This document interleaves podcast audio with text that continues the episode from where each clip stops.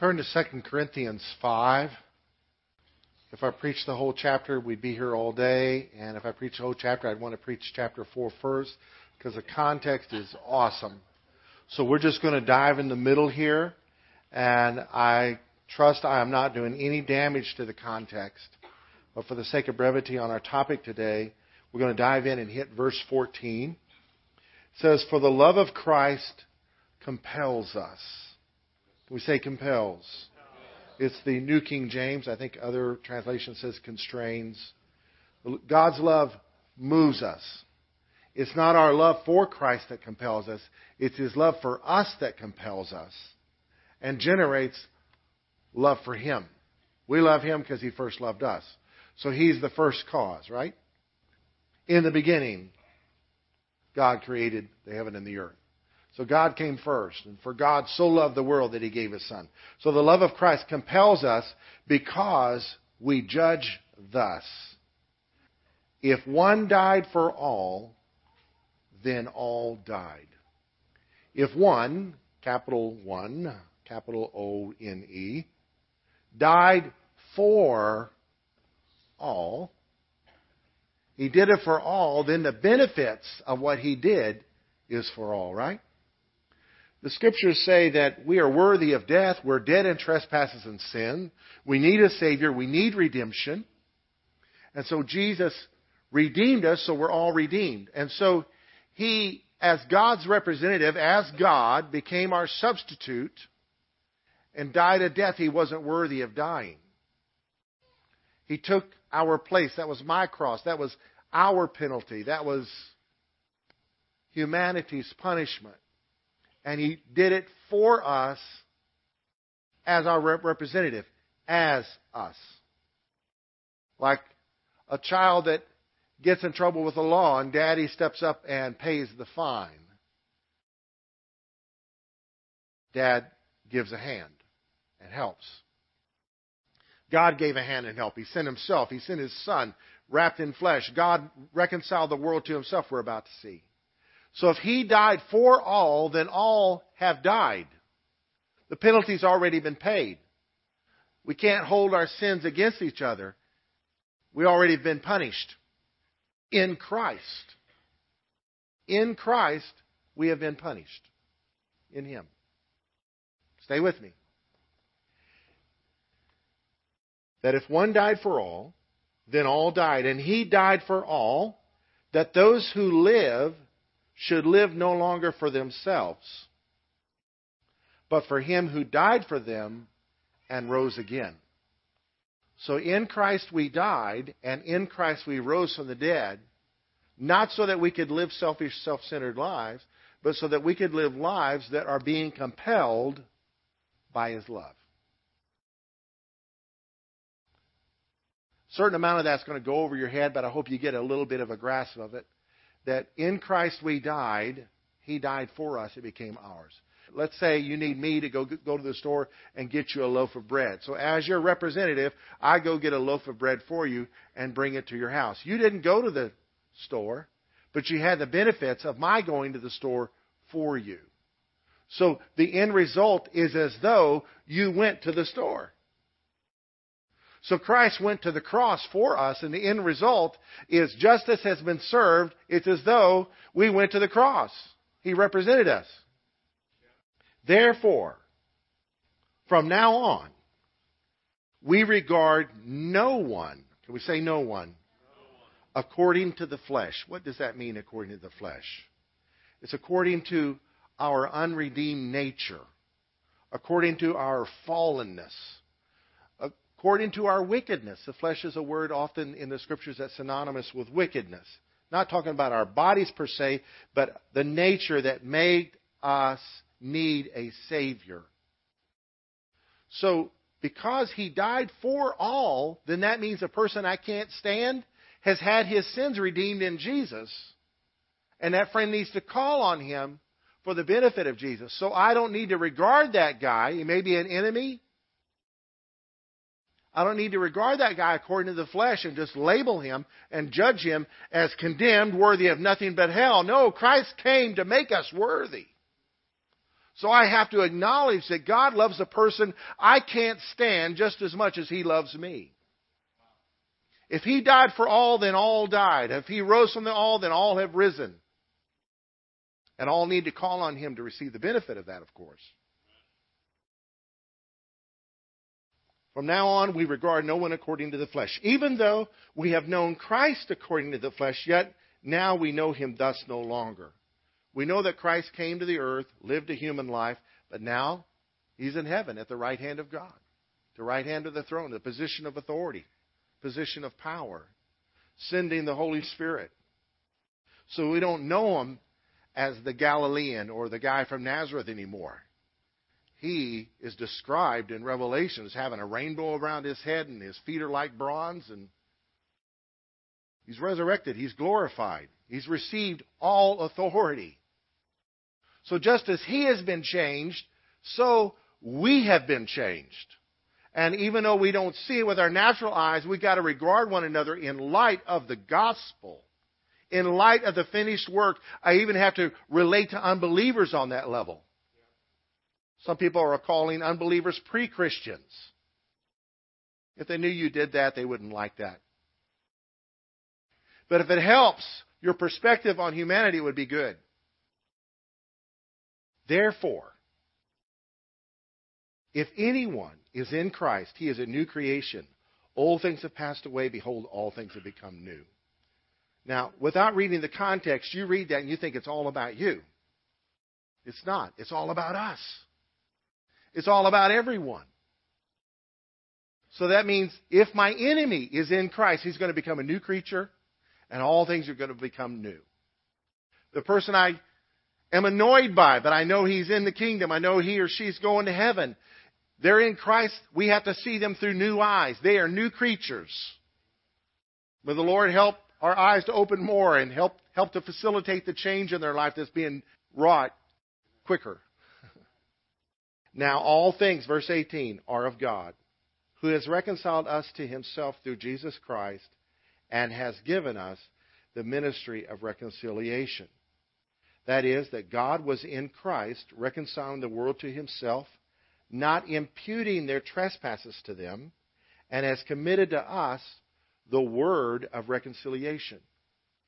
Another verse says that God has imputed his righteousness to us. So he's not holding or accounting our wickedness against us because Jesus paid the price for it. But not only have we been forgiven, we've been made righteous. Our debit balance has been paid, and now we have a credit balance of righteousness. It's great to be forgiven. It's even better now to be declared righteous. Thank God He doesn't impute our trespasses to us. Amen? But if we've been given the ministry of reconciliation, we can't impute other people's trespasses against them either. That's our old nature, wanting to rise up from the dead. No, that thing died. We rose up as new creatures. New creation. Old creation holds people's faults against them. New creations don't. New creations, we got to look through new eyes, through the lens of the gospel that Christ has paid for our sins. He's atoned for the sins of the world. God was in Christ reconciling the world to himself, not imputing their trespasses to them, and has committed to us the word of reconciliation. We've got the gospel. We've got a commission to reconcile ourselves with those that are at odds with us, but also commission to help people be reconciled to God. Tell, tell them our testimony, our story of what God has done in our life. Now then, verse 20, we are ambassadors. Tell your neighbor, you're an ambassador now. Now then, we are ambassadors for Christ, as though God were pleading through us. Ambassador is a representative that stands in place of his nation.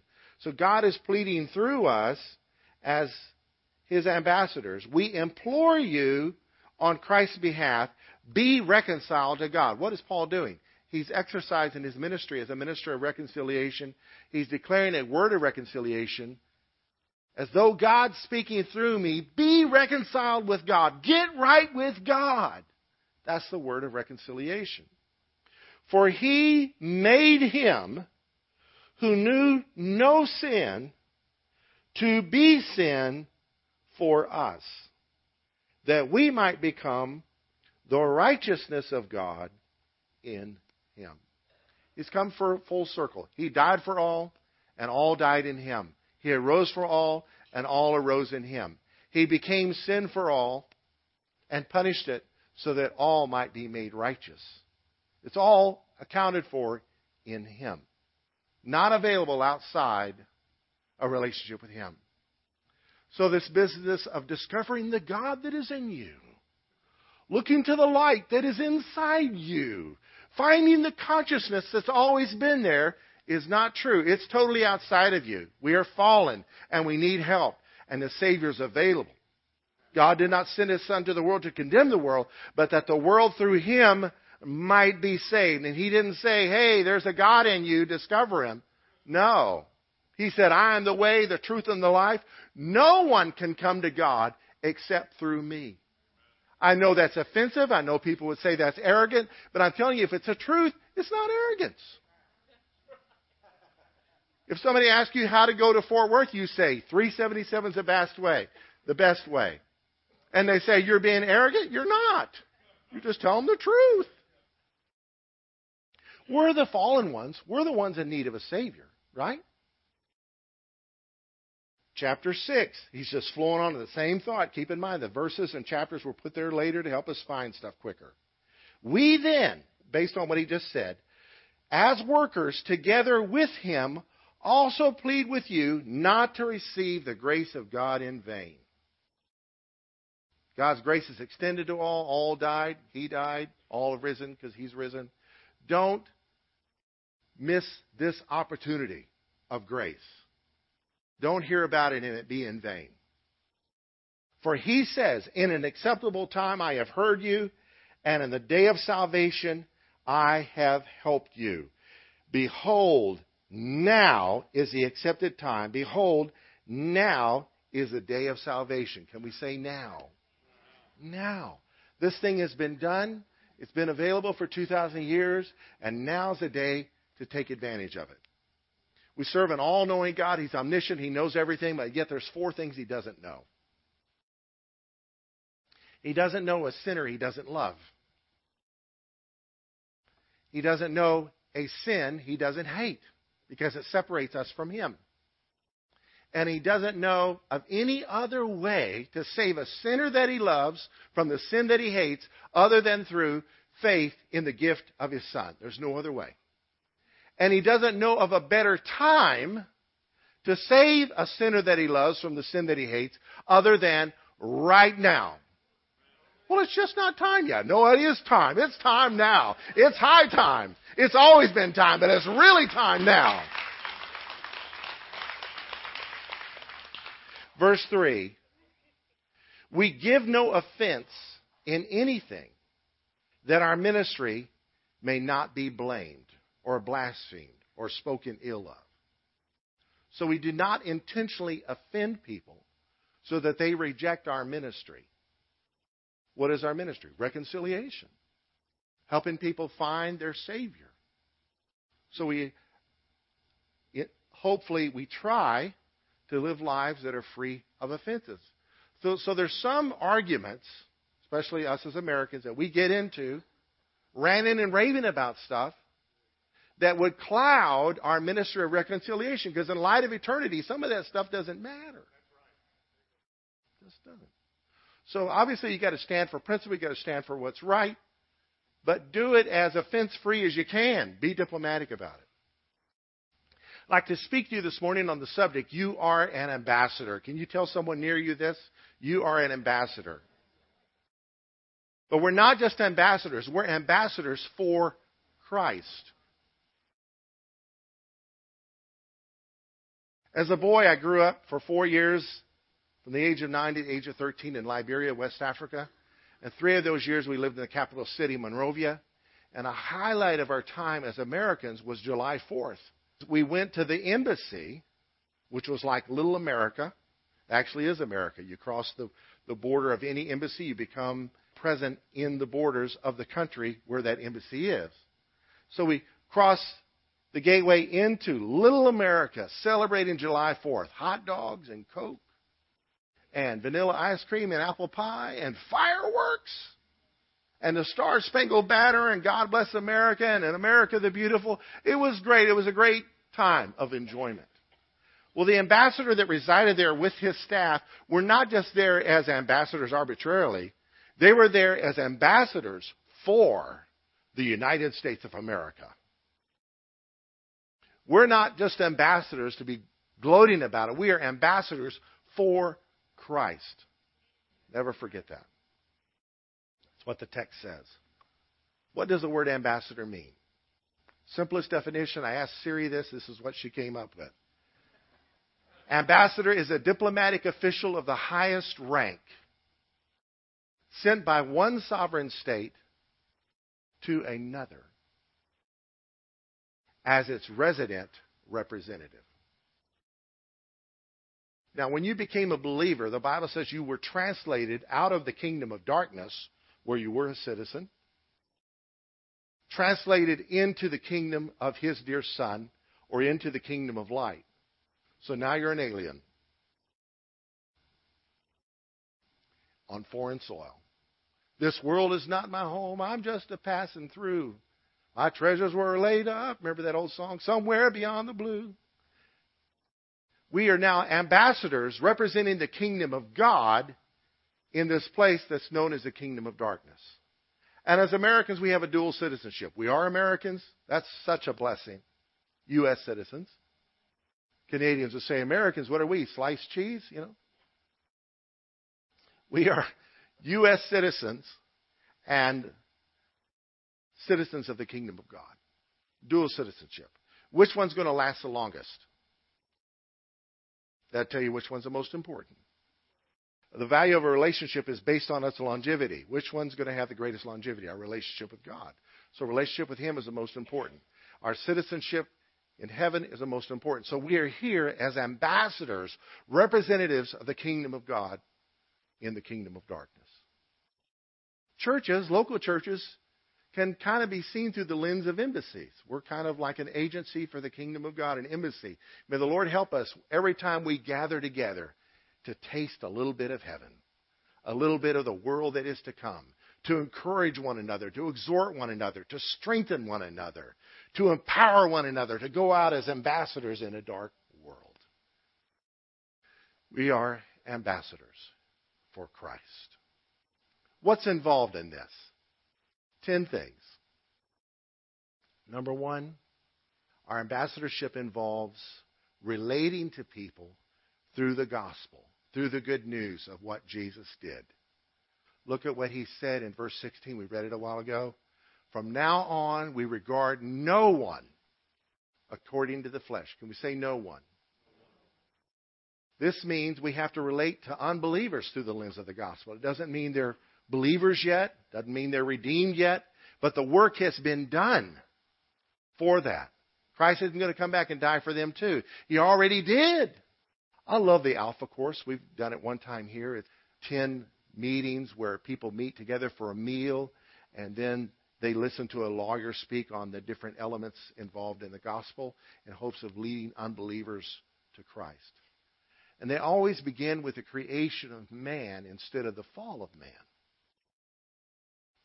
And the Alpha Course teaches that we were created in the image of God, which is an awesome thing, and the awesomeness of God, and the blessing it is to be granted that honor in all of creation. But we fell. And we need a Savior. That's looking at people through the lens of the gospel. In our microwave society, American Christianity oftentimes has shortchanged people by having them stand on street corners barking at people for their fallenness. You're a liar. You're going to hell. You're a homosexual. God hates you. You're an adulterer, a fornicator. You're going to fry forever. The Bible says if you don't warn the wicked, their blood's going to be on their hands. How's it working for them? Is there any fruit? Not really. They're not relating to people through the eyes of Jesus on the cross. Father, forgive them. They don't know what they're doing. They're relating to people through their flesh. They're not being very good ambassadors. But don't argue with them on a street corner. That's not a good witness either. Because they'll jump on you too and write a banner about you. So God bless them. Got to see them through the lens of the gospel. Number two, our ambassadorship involves seeing one another as being in Christ. I've got to relate to you not through your past, but through your present tense reality. You're in Christ. You are a new creation. This isn't just for me to claim, for me to confess, for me to walk in, but this is for me to relate to you and others in. If anyone is in Christ, he is a new creation. Old things have passed away. Behold, all things have become new. So our job is to help one another see this. You're in Christ, right? Then things are new. These struggles are going to pass by the wayside. This is nothing but your past trying to come back and haunt you. Put your faith in the Master. He's declared you're a new creation. It's all going to work out. The story's not over. So my brother's no longer an ex-con. My brother is a mighty man of God, called to serve the purposes to which he was predestined.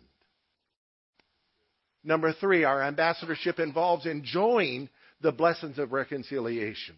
A lot of people are reconciled to God, they're not enjoying it. They're not enjoying it. They're not realizing the beauty of the gospel. The gospel must be preached to all the world as a witness, especially to believers. Now, all things are of God, who has reconciled us to himself through Jesus Christ. We have a relationship with God because we've been reconciled. Well, how come I'm not enjoying that relationship? Have you called on His name? His word promises, the brother of Jesus wrote, draw near to God, He'll draw near to you. How close do you want to be to God? Oh, I want to be real close. Well, guess what? You actually are as close to God as you want to be. This is a relationship thing. Draw near to Him, He'll draw near to you. I remember altar calls growing up. Take one step toward God, He'll take two towards you. It's not in the Bible, but the principle is there. As we draw near to Him, He draws near to us. He's not going to impose His will 24 7. Sometimes He will just to give us a wake up call. But there's a nearness to God available to the child of God if the child will but draw near to Him and begin to enjoy the reconciliation. The eternal God of the universe has reconciled to you to himself so that you can have a close relationship to him. You don't have to look at monks and popes and bishops and cardinals and chief potentates as people who are close to God. You can be a mighty man and an awesome woman of God yourself. It's available. Enjoy it. You want to be a good ambassador? Enjoy. Enjoy it. You know, U.S. citizens, we are incredibly blessed. Incredibly blessed. And we don't want to send any ambassador to another country that's not proud of being an American, not enjoying his citizenship. You know, if the gates ever open with Cuba and we open an embassy there, our government will not send an ambassador there that hates America. It's not going to happen. He'll be disqualified. He turns anti American. We have been reconciled. This part of the gospel is offensive to some people because it means they need a Savior. It means they're lost. It means they need redemption. It means they're wrong and they need to be made right. John Muir, a naturalist in the 19th century, also a believer, a famous explorer, Muir Woods in California was named after him, did some missionary work in Alaska and wrote about it. In his book, Travels in Alaska, he wrote about an outreach he did to the Tlingit tribes and to the Sitka tribes, Tlingit and Sitka, and found that they were quick to accept the gospel. He's not used to this, man. White folks don't act this way. What is the deal? And so one evening, sitting around a fire, he was visiting with them, and they told him what had happened in their history 30 years earlier. There was a bad war going on between the Tlingits and the Sitkas. And the whole summer, they were fighting each other. It wasn't safe to be out in the open by yourself. And so their women didn't go salmon fishing. The women didn't put salmon out to dry for winter. The women didn't go out berry picking, get dry them and prepare for winter. And winter was coming. Tom Stammen says there's two seasons up in Alaska winter and winter's coming. So one day, the chief of the Tlingits approached the fortified dwellings of the Sitkas. It says, I want to talk to you. We're going to starve to death this winter. I don't know about you guys, but we fought long enough. Are you guys tired? We're tired of it. Can we make peace and just end this thing? Enough people have died, and man, when winter comes, it's not going to be good. We haven't gathered any food. Sitka chief said, Fine for you to say because you've had the upper hand. You've killed ten more warriors than we have. Let us kill ten of yours, then we've got peace. Then justice had been served. The chief said, Am I worth ten of my own warriors? Yes. He said, Then take me. And he died for his tribe so that peace could be made in the place of ten warriors. And peace was made, and it was still in existence when John Muir went there. They heard the gospel. They said, Yes, your words are good. The Son of God, the Chief of Chiefs, the Maker of all the world, must be worth more than all mankind put together. Therefore, when his blood was shed, the salvation of the world was made sure. Stop beating yourself up for your past. Jesus was beaten for you.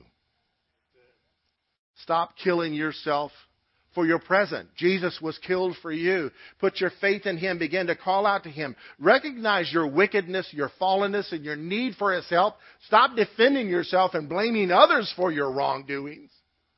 Put your faith in the Master to redeem you and watch what He'll do on your behalf. Blaming others, pointing the finger, all that is is us trying to save ourselves. Fourthly, our ambassadorship involves discerning the weight of our assignment. Not only this is an honor, this is real important. This is real important. This is not something you would give to a dingaling. This has been given to us.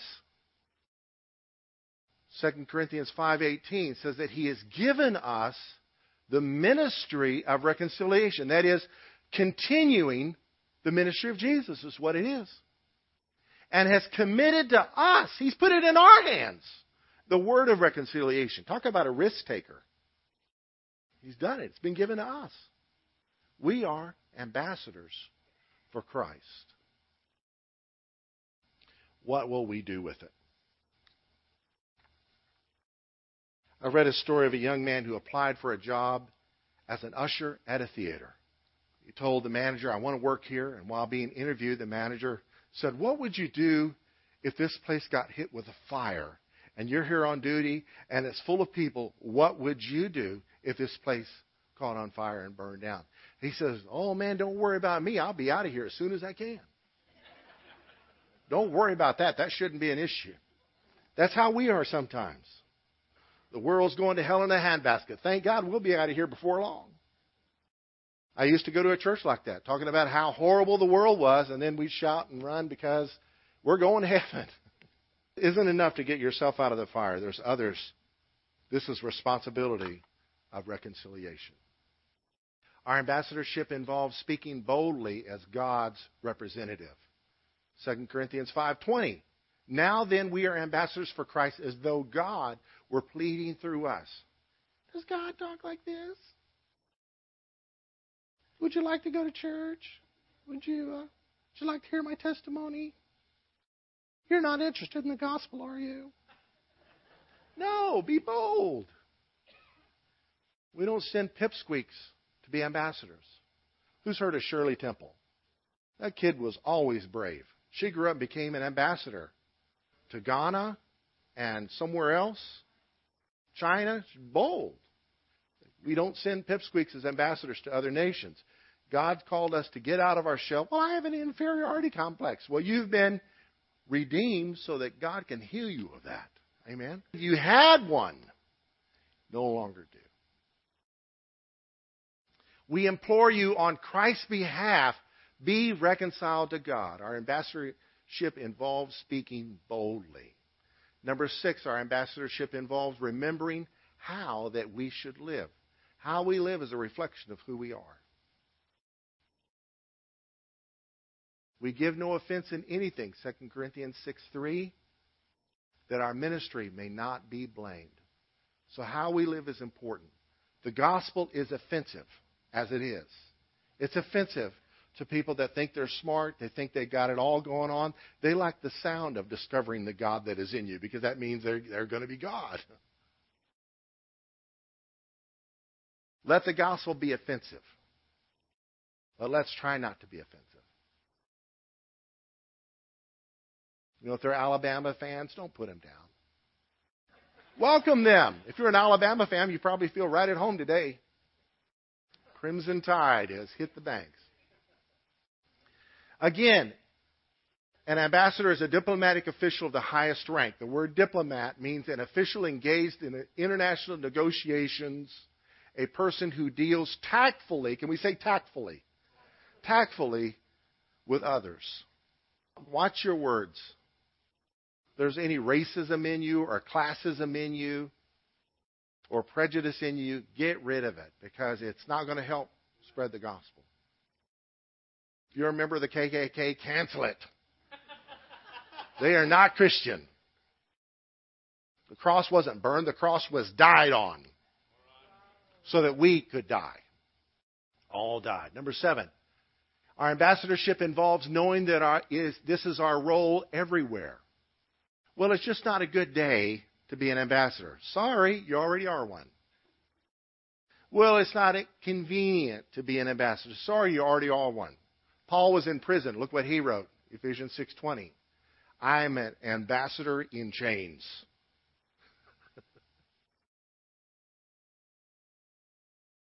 you just are one. Will you accept this position? It's been given to you. Number 8. Our ambassadorship involves serving faithfully for the benefit of others. Can we say others? The benefit of others others. This is, this is what makes us different from the ambassadors of the world. I understand we have a fabulous embassy in Baghdad. And a lot of people serving there have never left the compound. Never really have seen a rock. There's a lot of Christians like that. They want to be in full time ministry and not view their job as ministry. Oh, if I could just work for the church or if I could just this or that. We're called to be present everywhere we go for the sake of the gospel, for the sake of others, not ourselves. Proverbs 13:17 says a wicked messenger falls into trouble. Uh, wicked is also paralleled in the scriptures with lazy. A lazy messenger falls into trouble. You give some lazy person a task, get what? Problems are going to come up, and your task isn't going to get done. But a faithful ambassador gets the job done. Not just getting the job done, brings health. You entrust a faithful person to be your ambassador, the job's going to be done. You're going to feel better about it, and things are going to be improved. Look at what the word health means. It's the Hebrew word marpe. It means a cure, a medicine, a remedy. Now, this being an ambassador is a team thing.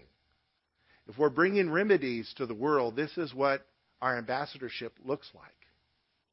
As teams, we're pointing the way to heaven for other people.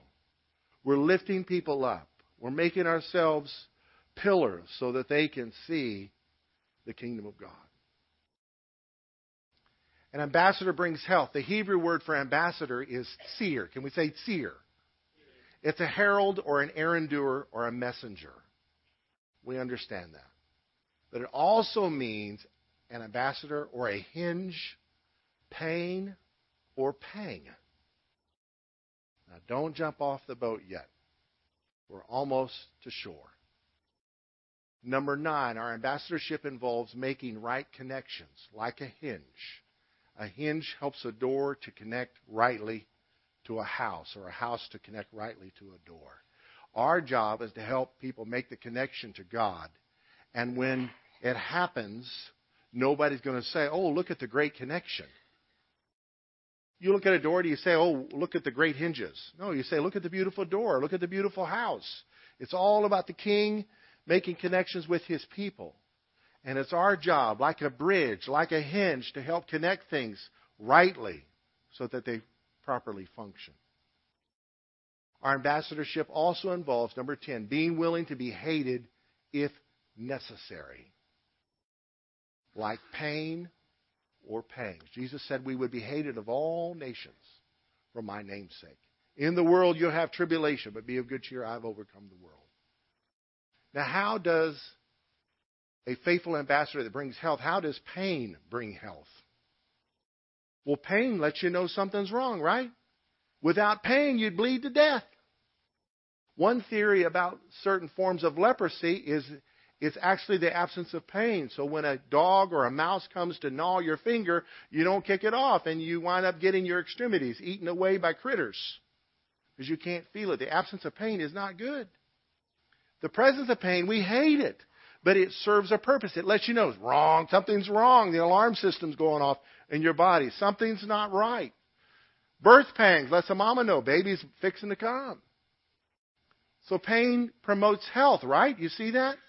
So while we're not to be undiplomatic, while we're not to be unnecessarily offensive, we have to stand strong for the principles of the gospel, even if it pains people and they hate us.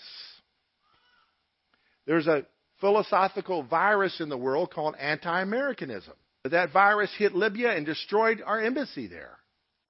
And our government's still fighting over who did wrong, what was the deal. It was a disaster. Why? Embassies stand for the values of their nation. And we stand for the values of the kingdom of God. We just do. I'm not going to stand on some street corner holding signs and yelling at people, but I'm telling you, it's not a biblical marriage unless it involves a husband and a wife. That's marriage. Anything else is not biblically marriage. They can call it marriage civilly, but biblically it's not. So I'm not going to say the Bible says otherwise just because they want it to say otherwise. You see that? So you stand for the truth of the Scriptures with as much love as you can. Let's pray. Lord, I thank you so much for this awesome calling with which you've given us to be your ambassadors. Help us, Lord, to recognize the responsibility that we have the honor that we have. And Lord, may we enjoy our citizenship more than we are in Jesus' name. And Lord, may we relate to other people through the eyes of the gospel. Standing for truth, even if it causes us pain, Lord, may we be like a burr under the saddle of the devil, that we not back down, but we stand strong in faith to what is true. In Jesus' name, amen. Can we stand? Thank you so much for worshiping with us today. You're about to enter the mission field out there. You're about to go out of the kingdom of darkness. May the Lord use you mightily as His ambassador. May the Lord bless you and keep you. May He cause His face to shine upon you and be gracious to you. May the Lord God Almighty lift up His countenance upon you and give you His peace everywhere you Go Go get them, ambassadors. Your commission. In Jesus' name, amen.